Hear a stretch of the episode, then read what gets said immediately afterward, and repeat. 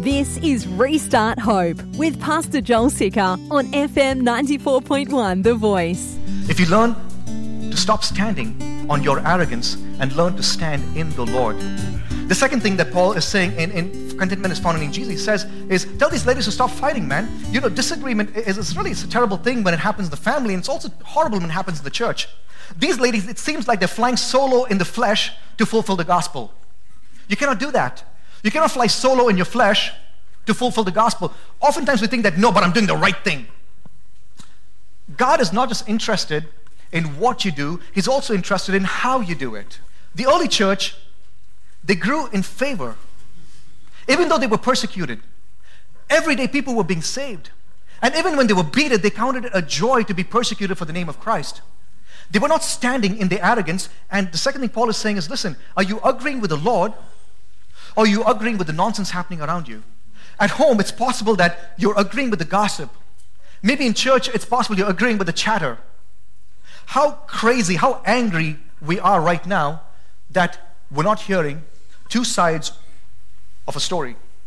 We're only hearing false media, wrong news, listen to both sides. Why are you doing it then? Why do you judge another person because you heard one side of the story?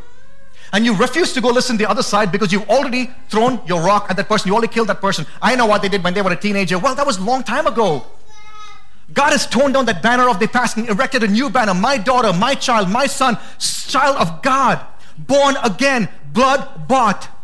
Man, if you knew me when I was 18 years old, you probably wouldn't sit in this church. But God did a work in me. And it's quite possible that you're sitting here in your sin because you refuse to take that step of faith of saying, no matter what man says, they will laugh at me. They'll say, I know what you did last summer. And be like, but you do not know what my Jesus did for me 2,000 years ago. So zip it.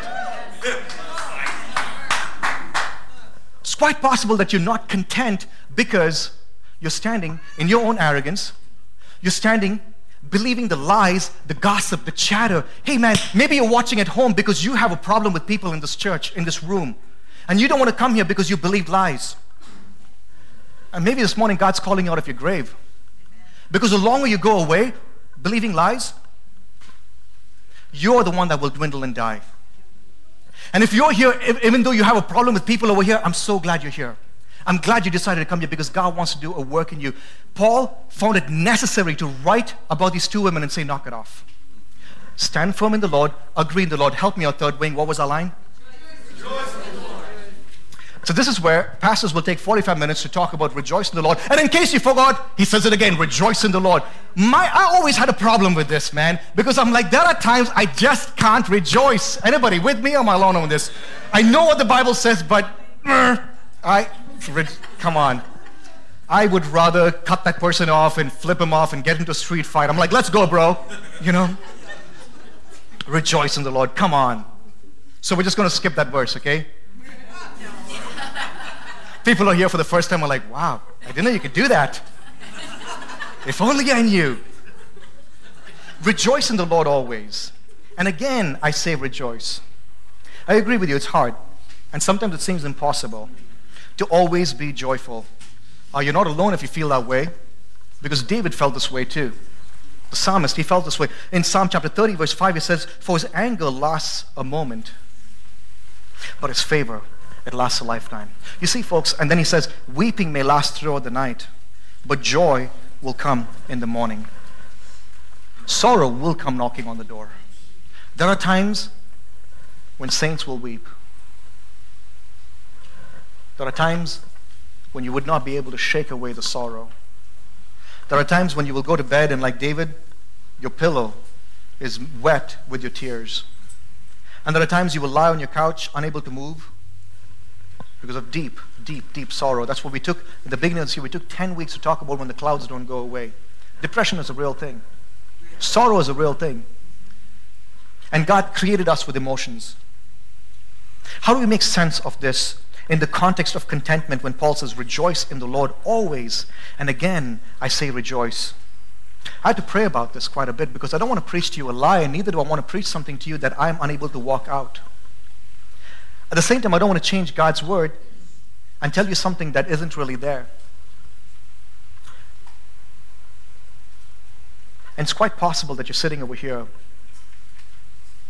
and you've not really rejoiced in a long time. You haven't been able to smile all year long. You can't remember the last time you really laughed, a true laugh. Because your situations around you have brought you down. I want to remind you very gently, but with the power of the Holy Spirit, that joy and contentment and satisfaction does not come because of our circumstances. It comes because of Jesus. And this is why it's important, because your circumstances will change. And if you're looking to circumstances to make you joyful, if you're looking for circumstances to make you happy and to be able to rejoice, you will fail. I, have been thinking in my own, in my own mind, if my house was clean, I would be able to rejoice. If my office was really set up, I'll be able to rejoice. If I could get my health in order, I'll be able to rejoice. If my children were well behaved, I'll be able to rejoice. if My children were able to get a haircut so they don't look homeless, I'll be able to rejoice. and, I'm thinking of all these things, but you know what? The hair will grow back and they will look homeless again in two weeks. My house will get messy again. My office will get messy again. The money that I got as a bonus will go away. The health that I have, one day I will, it will deteriorate and I will die. And if my satisfaction, if my contentment comes from things, I will not be able to rejoice. And once again, the common thing between the three wings was in the Lord, but we can rejoice in the Lord because He's the only person who never changes. My circumstances will change, but Jesus will never change. And this is very, very powerful. That's why the writer of Hebrews says in Hebrews chapter 13, verse 8, he says, Jesus Christ is the same yesterday, today, and forever. Can I take a few minutes and unpack this? Because you see, folks, some of you never really experienced joy. I know this for a fact because I grew up thinking that joy was something that I hung out with with friends who made me laugh, or I did things and I got away, and I was like, that was so cool, man! What a thrill, man! You know, speeding on the rain, running from cops or whatever. I'm like, wow, but that wasn't really joy until I came to know Jesus. I, I'm not kidding. There was a joy that came because my circumstance didn't change. But there was a realization that Jesus, who knew me when I was a failure, loved me. And he doesn't love me now because I surrendered my life to him. He's always loved me because he's the same yesterday, today, and forever. You see, we don't find joy oftentimes because we feel like I don't fit in. We don't find joy because we feel like our relationships around us are always falling apart. We don't find joy because we're waiting for circumstances to change. But the Bible says, rejoice in the Lord. If I were to, if I were to write it in this context, I would say, find your contentment in Jesus always. And again, I say, find your contentment in Jesus. Why? Because He knows you from your past, He knows your present, and He knows your future. There's nothing that will surprise Him. Let me give you an illustration of this. The, the, prodigal son, I love, this is my favorite parable. The prodigal son, when he comes back running to his father, he's walking, he's torn, tattered, he smells of pig poop. The father doesn't sit him down and have a one hour lecture. Well, you know, son, you spent all my money. No, the father says, Come on in. Puts a robe on him, puts shoes on his feet, a ring on his finger, music playing, killing the fattened calf. And he says, There's no time to waste. My son who was dead is now alive. It's time to rejoice. It's quite possible to not experience contentment in this life because you're looking for joy in everything else. And maybe you've tried Christianity, and maybe it failed you. But Christianity is not about you cleaning up your act for God to love you. Christianity, first of all, these people were called believers. The first believer was Abraham. He believed God, it was counted to him as righteousness. This morning, what God wants you to do this morning is to believe Him, to believe that contentment comes from Him. And I said earlier, this is something that you might know, but we got to learn to practice it. We got to learn to practice it. So I want to ask you this morning, church do you believe Him? That He will bring joy? Do you believe that He will turn your mourning into dancing? Do you believe that He can turn the things in your life, your emotion in your life? Do you believe that even if you're weeping, He's able to bring His joy? When you're on the couch depressed, He's able to bring you this joy. Do you believe that it starts with believing? It starts with believing in your heart, and then, then it's got to go to professing out loud. You got to start learning to pray out loud. You got to profess it. Jesus, I believe you. Jesus, I believe you. And we're going to talk about this more. Sometimes you got to pray like a madman. You got to pray in the shower with tears, and you don't know what's, what's water and what's tears. And then you got to start walking it out. And that's why that song that we sang, I love it. By your stripes, I am healed. By your death, I live. The power of sin has overcome. It is written, it is done. You see, sometimes you got to learn to profess it. You got to learn to profess, I am forgiven. Let's try that, okay? One, two, three. I am forgiven. Sometimes you don't experience the contentment because you don't believe it. You know it, you don't believe it. And even if you believe it, you don't really profess it. And even if you're able to profess it, You got to go out and practice it. You got to walk like you're forgiven. You got to walk like you're loved. Because when you come to Jesus, listen to me, when you come to Jesus, you are found in Him. He doesn't look at your flesh, He looks at you in the righteousness of Jesus Christ. Let me give you a few scriptures for that. 2 Corinthians chapter 5, verse 17 says, Therefore, if anyone is in Christ, he is a new creation. The old has passed away. Behold, the new has come. What a joy. He's the same yesterday, today, and forever. And if anyone is in Christ, the old is gone. He's not surprised by it. He's not disgusted by it. He says, It's gone. Don't worry, buddy. It's gone. I, I, I, forget your sins. I've forgiven your sins, but now be born again in me. He's in Christ, and now he's a new creation. Oh my God, thank you, Lord. Thank you, Lord, that my, my sins from last week can be gone. And if I were to die right now, praise God, He just doesn't see me in a yellow hoodie with a cat on it. He sees me clothed in the righteousness of Jesus Christ. If anyone is in Christ, are you in Christ?